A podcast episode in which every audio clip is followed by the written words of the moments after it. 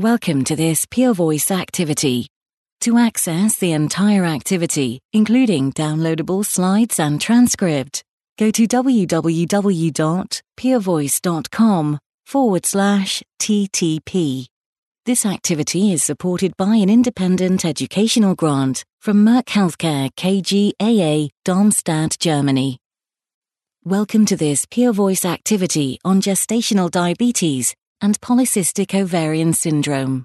This activity comprises a series of five streaming episodes with Professor Aoife Egan and Evanthia Diamanti Kandarakis. At any time during this presentation, you may download supporting materials and share this activity with colleagues. Hello, I'm Aoife Egan. I'm an assistant professor of medicine and consultant endocrinologist at Mayo Clinic Rochester, Minnesota, USA. Welcome to this activity entitled Insulin Resistance and Women's Health Case Studies in Gestational Diabetes and Polycystic Ovarian Syndrome. Along with my esteemed colleague, Professor Diamanti Kandarakis, who is a professor of medicine and endocrinology at Medical School University of Athens, Athens, Greece, we will look at the importance of initiating glucose lowering therapies to optimize glycemic control as well as guidance for developing and implementing treatment plans for patients with gestational diabetes or polycystic ovarian syndrome. In this first episode, titled The Importance of Optimal Management of Insulin Resistance in Gestational Diabetes, or GDM, and Polycystic Ovarian Syndrome, or PCOS, we will look at the goals of therapy and importance of optimal management of insulin resistance in women with GDM and PCOS. The evidence for anti-hyperglycemic therapies for use in GDM and PCOS will also be discussed. PCOS is a common endocrinopathy affecting 1 in 10 females of reproductive age. It is a complex metabolic disorder and its precise cause is unknown. After exclusion of related disorders, two out of the three following criteria are typically used to diagnose. Firstly, irregular cycles. Secondly, clinical or biochemical hyperandrogenism. And thirdly, polycystic ovaries on ultrasound. Insulin resistance is a key finding in individuals with PCOS, and obesity is frequently but not always present. Women with PCOS may have difficulty in conceiving due to effects of obesity and metabolic dysfunction, including insulin resistance. These factors impair ovulatory function, oocyte quality, and endometrial receptivity. Patients with PCOS are therefore more likely than those without to require induction of ovulation or in vitro fertilization when conceiving. They also have an increased risk of miscarriage. Once pregnancy is established, women with PCOS are at an increased risk of GDM or gestational diabetes. Some additional challenges which also form goals of therapy for women with PCOS include hyperandrogenic features, increased risk of type 2 diabetes and cardiovascular disease, endometrial hyperplasia with an associated risk of endometrial cancer, and intermittent ovulation, which can risk unplanned pregnancy. Lifestyle modifications form the cornerstone of treating the insulin resistance associated with PCOS. There is a focus on normalizing weight and encouraging regular exercise. Metformin can be considered, particularly in those who are overweight or obese, or if there is glycemic disturbance. The usual maintenance dose is 1000 milligrams twice daily. Extended release preparations may reduce GI side effects, and women should be counselled that its use in PCOS is frequently off label, and B12 deficiency can occur with long term use. Other glucose lowering and weight loss medications can be considered if needed but pregnancy plans should be taken into account when making the pharmacological choice. GDM is a transient hyperglycemia, which typically occurs in the late second trimester of pregnancy and resolves postpartum. GDM occurs when beta cell function cannot overcome the insulin resistance of pregnancy. There are several risk factors for GDM, including overweight or obese BMI and GDM in a prior pregnancy. In fact, many of the risk factors reflect the same risk factors for type 2 diabetes. PCOS is a very strong risk factor for developing GDM. The worldwide incidence of GDM is in the region of 4 to 16%, but the pooled incidence of GDM among women with PCOS has been shown to be approximately 20%. To diagnose GDM, there are various options, and they are quite controversial.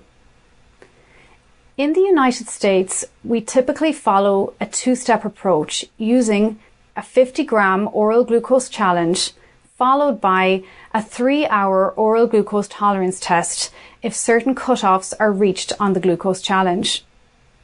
Typically, two out of four abnormal criteria on the three hour oral glucose tolerance test are required to diagnose GDM. However, a one step strategy using a 75 gram oral glucose tolerance test has been recommended by the International Association for the Study of Diabetes in Pregnancy and the World Health Organization. Using the one step approach, just one abnormal value is required to diagnose GDM. Several adaptations to these criteria have occurred worldwide. For example, in the United Kingdom, NICE guidelines recommend the one step strategy, but use less stringent glucose cutoffs. There are significant consequences of gestational diabetes during and after the pregnancy. And this is because maternal hyperglycemia can cross the placenta, leading to fetal hyperglycemia, subsequent fetal hyperinsulinemia, and result in disordered fetal growth. Pregnancy is also considered a metabolic stress test for future metabolic disorders. And certainly higher insulin resistance and beta cell dysfunction preceding pregnancy in women who develop GDM is associated with an increased risk of type 2 diabetes in later life. Several studies have demonstrated the adverse consequences associated with gestational diabetes. The HAPO study is one of the key studies demonstrating that there are several increased risks um, of perinatal outcomes, including preeclampsia, preterm delivery, primary cesarean delivery, and shoulder dystocia or birth injury in women with gestational diabetes. Several long-term adverse outcomes have also been demonstrated, including an increased risk of maternal prediabetes and type 2 diabetes, and offspring overweight, obesity, and impaired glucose tolerance in later life. One study has shown that compared to women with normal glucose tolerance test and insulin sensitive women with gestational diabetes, those women with gestational diabetes and higher insulin resistance have a significantly higher BMI, blood pressure, fasting plasma glucose, fasting total cholesterol, and triglyceride levels in early pregnancy. And all of these are factors that can influence long term cardiovascular risk. The good news is that treatment of GDM does improve outcomes. This has been demonstrated in many studies, most importantly, the Australian Carbohydrate Intolerance Study in pregnant women, also known as the ACHOIS trial. This demonstrated that treatment of GDM reduces serious perinatal morbidity and may improve maternal quality of life. Most women with gestational diabetes are managed well with lifestyle interventions, but a proportion do require pharmacotherapy. To summarise, PCOS is a complex endocrine disorder and insulin resistance is a key feature. Women with PCOS are at higher risk of GDM. Treatment of GDM is effective in reducing the associated adverse pregnancy outcomes. Glucose lowering therapies can improve outcomes for individuals with PCOS and GDM and should be considered and I would encourage you to tune into episodes two and three to hear more about pharmacological treatment of GDM. In this episode, we will discuss a pregnant individual with newly diagnosed gestational diabetes or GDM. We will look at the clinical case with newly diagnosed GDM and how to manage this patient. Let us discuss Celine, a 29 year old lady who is 25 weeks gestation. She has had one prior pregnancy ending in a miscarriage. Her prior past medical history is unremarkable and she does not smoke. Her pre-gestational body weight was 57 kilograms and her body mass index or BMI was 23.7 kilograms per metre squared. Her pregnancy has been uncomplicated to date and she is not taking any medications. At this time, we should ask Celine about her family history of diabetes mellitus. And in this case, her mother does have a history of type 2 diabetes. Based on this information and her current gestational age, an oral glucose tolerance test with 75 grams of glucose was performed. At the time of the oral glucose tolerance test, the fasting serum glucose was 95 milligrams per deciliter or 5.3 millimoles per litre, and the 1 and 2 hour glucose values were 117 milligrams per deciliter or 6.5 millimoles per litre and 97 milligrams per deciliter or 5.4 millimoles per litre. Based on this, her diagnosis is that of GDM or gestational diabetes. We asked several clinicians what treatment strategies they use for gestational diabetes. 75% of respondents stated that they used nutritional counselling most of the time or almost always. 71% said that they used a specific diet, such as a low carbohydrate diet, most of the time or almost always. Typically, we advise women with gestational diabetes to engage in glycemic monitoring. And this usually involves self monitoring of blood glucose three to four times per day. For the fasting value, it's generally done in the morning, following at least eight hours of overnight fasting and the goal glucose is less than 5.3 millimoles per litre or less than 95 milligrams per deciliter. Women with GDM are typically advised to monitor their postprandial glucose two to three times per day, either one or two hours after the onset of their meal. The goal one hour postprandial glucose is less than 7.8 millimoles per litre or 140 milligrams per deciliter and depending on the guideline, the two hour postprandial value should be less than 6.4 to 6.7 millimoles per litre or 115 to 120 milligrams per deciliter. And we typically aim to have at least 80% of values within goal. Nutritional therapy is effective for the majority of women with GDM, and this targets insulin resistance. It's aimed at optimizing glycemic control and ensuring appropriate gestational weight gain. An individual food plan typically occurs following consultation with a registered dietitian. We need to consider personal and cultural eating habits, baseline exercise, and BMI and blood glucose measurements. The diet should have a focus on whole grains, fruits and vegetables, with avoidance of added sugar and foods that are high in refined sugar. Typically, women require a minimum of 175 grams of carbohydrate per day, and this typically is obtained by three meals and two to three snacks throughout the day. Women should have a minimum of 28 grams of fibre per day during pregnancy, and this can help reduce constipation, which is a common pregnancy complaint, and may also help reduce glycemic excursions. There are very clear guidelines for gestational weight gain during pregnancy as outlined by the Institute of Medicine. And they recommend a different total gestational weight gain depending on the BMI category at the onset of pregnancy, so that women who are overweight or obese are encouraged to gain less weight during pregnancy than their counterparts who are either underweight or a normal weight at the beginning of pregnancy. Physical activity is associated with a reduction in glucose concentrations, And so we typically advise women with GDM to exercise regularly. For example, walking for 30 minutes after a meal.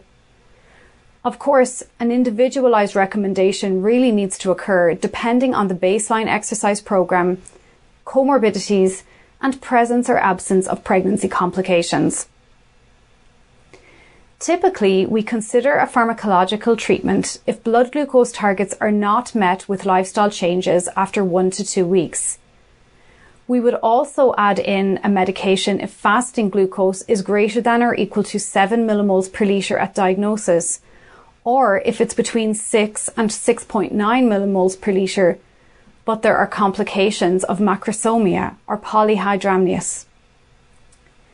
When it comes to following up women with gestational diabetes, we recommend contact with a joint obstetric and diabetes clinic every one to two weeks for assessment of blood glucose control.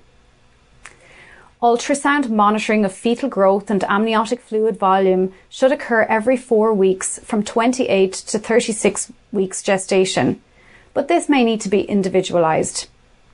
I do suggest that you listen to episode 3 for more details on pharmacological treatment of GDM. In this episode, we will look at a clinical case of a pregnant patient with GDM that is not responding to lifestyle and diet changes and how to manage this patient. We will discuss Celine, a 29 year old woman who is 25 weeks gestation. This episode builds on episode 2. Celine's obstetric history is that she has had one prior pregnancy ending in a miscarriage. Her past medical history is otherwise unremarkable and she does not smoke. Her mother has type 2 diabetes. Celine's pregestational body weight was 57 kilograms and her BMI was 23.7 kilograms per metre squared. Her pregnancy has been uncomplicated to date and she is not taking any medications. An OGTT with 75 grams of glucose was performed at 25 weeks of gestation.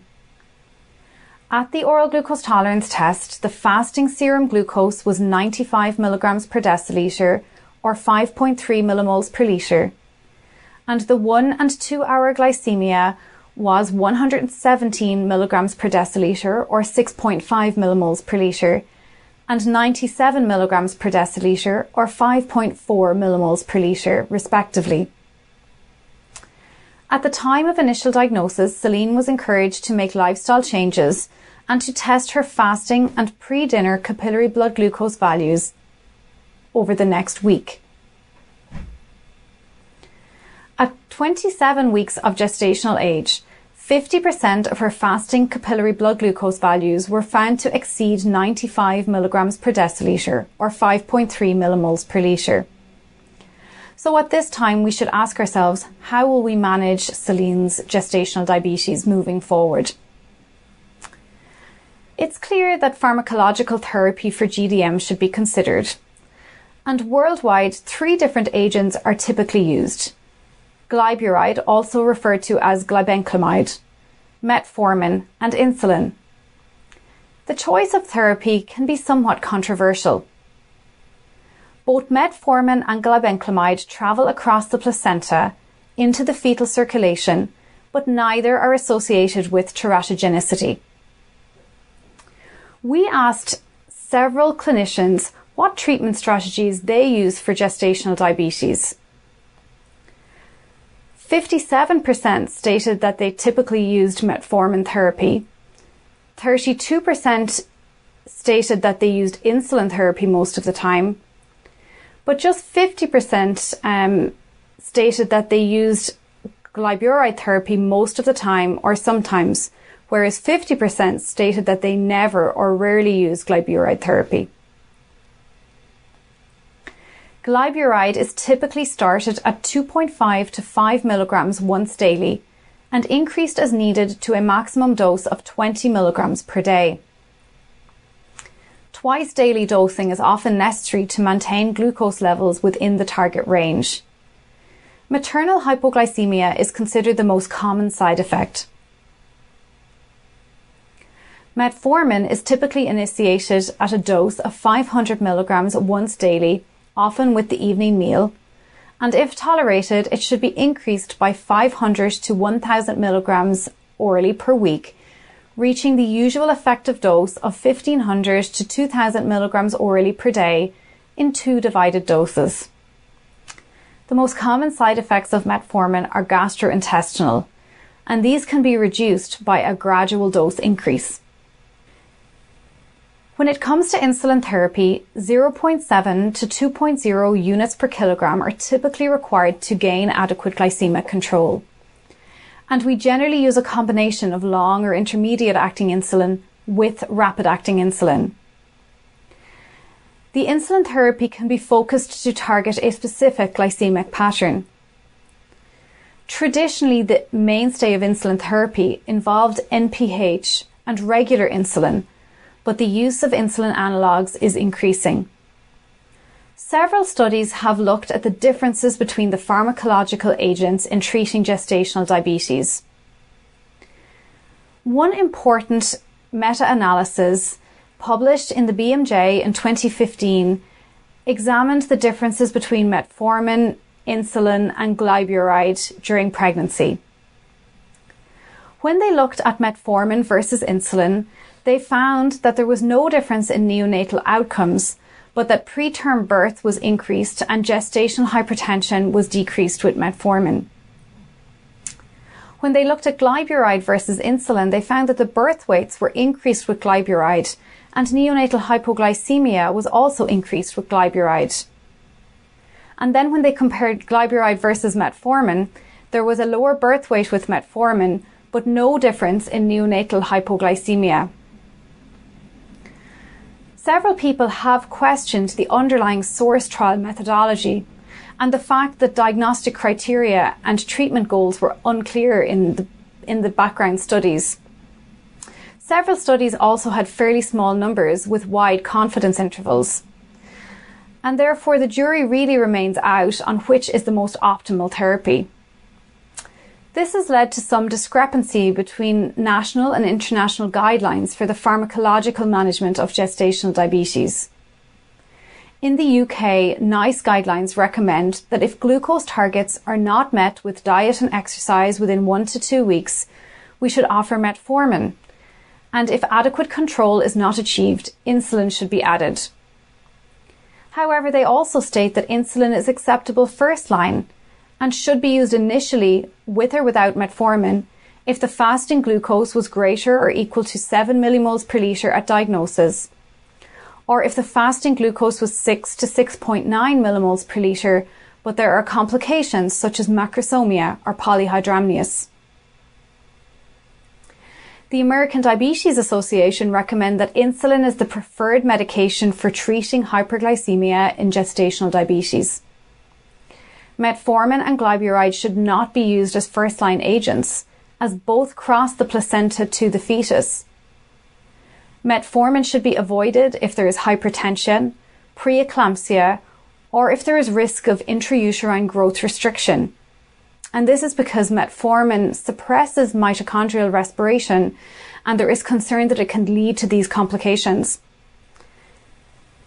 FIGO recommend that insulin, glyburide, and metformin are safe and effective therapies.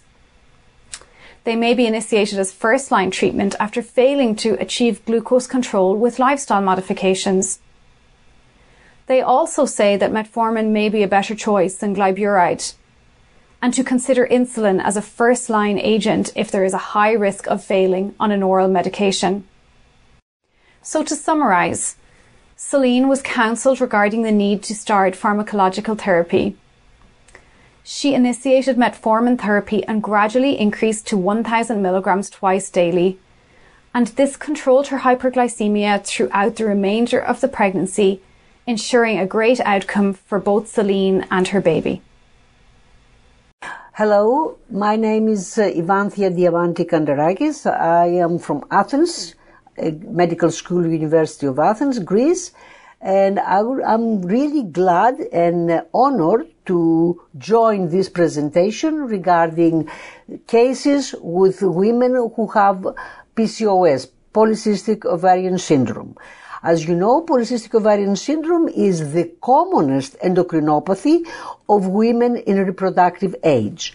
So we will focus on two main problems regarding the assessment of a patient with polycystic ovarian syndrome. One aspect is the metabolic and the other aspect is hyperandrogenemia with metabolic disorders as well who are aiming to fertility. This is a young lady of named Electra who's 24 years old and uh, suffers from oligomenorrhea for the last 14 months. She is otherwise, otherwise feeling very well and has no other health problems. Her gynecological history is uh, remarkable regarding the age of menarche 11 years old, mild acne at the beginning of her youth, which is at the age of 15 years old, and her menstrual uh, cycles are regular until the age of 19 then she starts has to start to have areomenorrhea oligomenorrhea 6 to 8 cycles per year because of that, she visits her doctor and uh, the patient is prescribed with oral contraceptives. But Electra did not start to taking the medications and asked for a second opinion. This is why the patient came to uh, uh, our uh, practice. The first question comes, what more a physician regarding uh, PCOS management and history of this patient should ask this young lady? Number one is, uh, in view of her menstrual irregularities, the physician should ask about family history of this young lady regarding diabetes mellitus. And in fact, the answer comes is yes, her mother suffers from diabetes mellitus. And the next question would be whether there is a history in the family of women with oligomenorrhea, hirsutism, or other problems on that spectrum. And it appears that one of her sisters who has normal menstruations but has some hirsutism and her, uh, uh, and, uh, but she, the, her sister has hirsutism. Her last menstrual period, the, the next question comes, to ask the patient where was her last menstrual period. The patient is not sure when uh, her last period was because she, as we said, has oligomenorrhea. In this case, the most important thing is to rule out pregnancy. And for this reason, we need always to check human chorionic gonadotropin and make sure that a patient with irregular menses who has not, who's not sure about the last menstrual period, that the patient is not pregnant. This is a mandatory step when we assess patients with irregular menses. Make sure that the patient is not pregnant regarding her physical examination, apart from being overweight with BMI 29 kilograms per square meter and, and Ferriman Gallwey score of 9, number 9, the patient has no other abnormal findings which uh, should be of notice. And for this, at this point, we start thinking what is the differential diagnosis in this young lady and what laboratory tests should be required to make the diagnosis.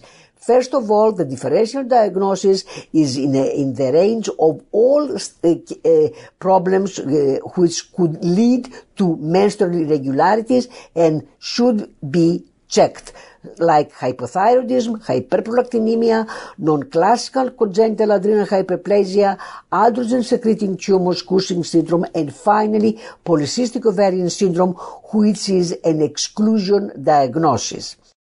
We usually order hormonal profile of these patients of, uh, in the follicular phase. But when a patient has oligomenorrhea, uh, then it's very difficult to know at which phase of the cycle is. After excluding pregnancy, any time of the menstrual cycle, we can draw blood to assess the hormonal profile in these patients. Therefore, no need to do progesterone withdrawal bleeding, no need to make sure that our patient is in the follicular phase in order to do the hormonal profile. Studies have shown that there is no much difference and is no need for that. To the question which androgen should be ordered in order to make the diagnosis of hyperandrogenemia, it appears that total testosterone is the most uh, uh, appropriate and the most accurate uh, androgen to assess the hyperandrogenemia, which is up to 60 and 80% of women with PCOS have elevated total testosterone. The methodology to measure total testosterone is very important and liquid chromatography and mass spectrometry appear to be more sensitive, sensitive. However, radioimmunoassays in comparison studies have shown to be uh, accurate enough to assess the degree of hyperandrogenemia in women with uh, uh, uh, signs, clinical signs of hyperandrogenemia or irregular menses.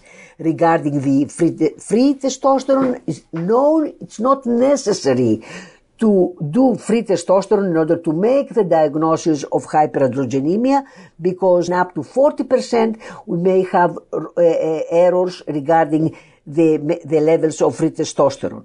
As far as delta 4 androstenedione and dehydroepiandrosterone sulfate goes, only up to 10% of women eh, or 25% of women with PCOS may have elevated these two androgens only with normal testosterone. We should emphasize that.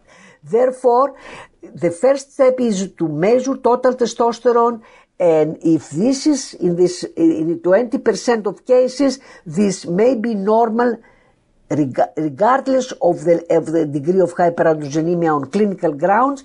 And then in those cases, delta 4 androstenedione, dehydroepiandrosterone, should also be measured just to assist the, our diagnosis of hyperandrogenemia. We did all that in our patient and actually it was excluded that she did not have hypothyroidism, hyperprolactinemia, and uh, she found to have elevated testosterone levels and uh, her uh, fasting glucose and fasting insulin levels were elevated. For this reason, we did order a glucose tolerance test and specifically for this patient was extremely important because she has positive family history of diabetes. The American uh, Androgen, Androgen Society uh, for PCOS is recommending oral glucose tolerance test for all women with PCOS with family history of diabetes in order to exclude abnormalities of insulin resistance in these women. So exactly this is what we did and this young lady has hyperinsulinemia with normal glucose tolerance test but with hyperinsulinemia suggesting that she has insulin resistance. Our first approach in overweight women with PCOS who have menstrual irregularities and have abnormal glucose tolerance test is to modify these parameters by lifestyle modification. We do know that lifestyle modification is the most appropriate step, but is not, is, but very rarely is successful to correct the hyperinsulinemia and menstrual irregularities in this patient as it occurred in our patient as well, which is actually after three months of efforts of lifestyle modification, diet and exercise, this patient, instead of decreasing her body weight, her she increased her BMI and increased her fasting blood glucose as well as fasting insulin and testosterone levels. And she did not, of course, correct her oligomenorrhea. For this reason, we went to uh, add to her treatment metformin, which is the best medication to, as an insulin sensitizer to reduce insulin resistance as well as to improve her metabolic abnormalities and improve her menstrual irregularities. So we combine lifestyle modification with metformin treatment. Regarding of the degree of insulin resistance, it has been shown that metformin and lifestyle modifications are improving menstrual irregularities in women with PCOS. Treatment with metformin appears to be very beneficial in these women in both aspects, metabolic as well as uh, uh, menstrual irregularities. Regarding the dosage of metformin, this depends on the body weight of the patient. The more obese patient need higher dose up to 2000 milligram uh, metformin per day and up to 1500 per day is a, is a usual dose of metformin and we recommend gradual rise of the doses of metformin in order to minimize gastrointestinal complaints and uh, side effects. To summarize, considering the patient's metabolic profile, an OCP was not the first treatment, the first choice of our treatment, but first of all, we had to modify her obesity and hyperinsulinemia, uh, considering her positive family history of diabetes, with lifestyle modification and metformin, which was prescribed to this young lady, uh, we achieved after nine months of treatment regular menses with normal ovulation as it was confirmed with mid-luteal serum progesterone levels uh, uh, which uh, was proved that her menstrual cycles were ovulatory and she had also improved her metabolic profile. Uh, let's look at the, second case, which actually in this patient we know the diagnosis of PCOS and we know that she has impaired glucose tolerance, but this young lady wants to become pregnant. And let's see how to manage this patient. I will be going over it. She's, her name is Aphrodite, is a 24 year old young lady and she had always an abnormal, uh, uh, abnormal menses since the beginning of her, since menarche and uh, she is obesity since childhood. Uh, she, uh, her family history is also positive for diabetes, and her uh, physical findings are significant regarding, first of all, severe insulin resistance signs, which is acanthosis nigricans, and severe degree of hyper, hypertrichosis Ferriman Gallwey score up to 20. And this is acanthosis nigricans, which is hyperkeratinosis of uh, the, the, the, the keratinocytes, which is due to the growth effect of insulin as well as insulin-like growth factors. So this girl with no no any any uh, doubt she has severe insulin resistance and she has impaired glucose tolerance we also again need to exclude other abnormalities which could also have the similar phenotype. Therefore, we have to exclude hypothyroidism, to exclude that this young lady by chance is pregnant, to exclude hyperprolactinemia, and as we see here, we have to look at her 17-hydroxyprogesterone because this young girl has menstrual irregular, irregularities since her uh, menarche. This is very important to be excluded because congenital adrenal hyperplasia, classical or, or non-classical, can start from menarche. And we prove that this young lady has severe hyperandrogenemia, has uh, androstenedione in the upper limits of normal and suppressed SHBG, which is a sign of two things, hyperandrogenemia as well as insulin resistance. Therefore, we know that this young lady has clinical as well as biochemical and hormonal abnormalities of hyperandrogenemia and insulin resistance. There's no question she has Uh, uh, insulin resistance, as we said, and now you can see the incredibly high levels of insulin which are following her glucose tolerance test. Our diagnosis now is that we have a very severe uh, syndrome of HAIR-AN, which is hyperandrogenism, insulin resistance, and acanthosis nigricans. These girls have really problems with becoming pregnant, and if we want to modify their, their menstrual uh, irregularities, we need to combine our treatment with metformin as well as oral contraceptives with lifestyle modification. When these young ladies put priorities in the, the fertility aspects and we have the time with lifestyle modification and metformin to reduce their body weight and try to regulate their menses, it's okay.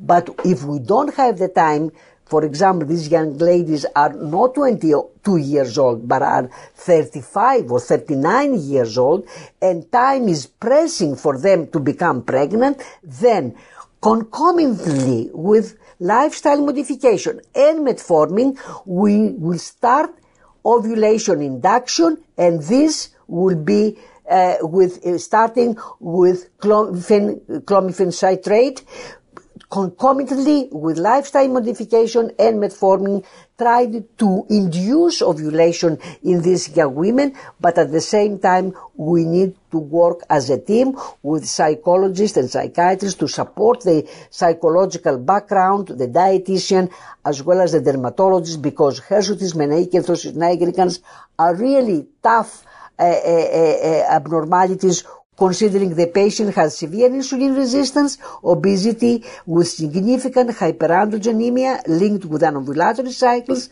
significant subfertility, and it is clear that this is a very demanding and multi-targeted task with no signs, with no single treatment of choice for this patient. Thank you so much for your attention.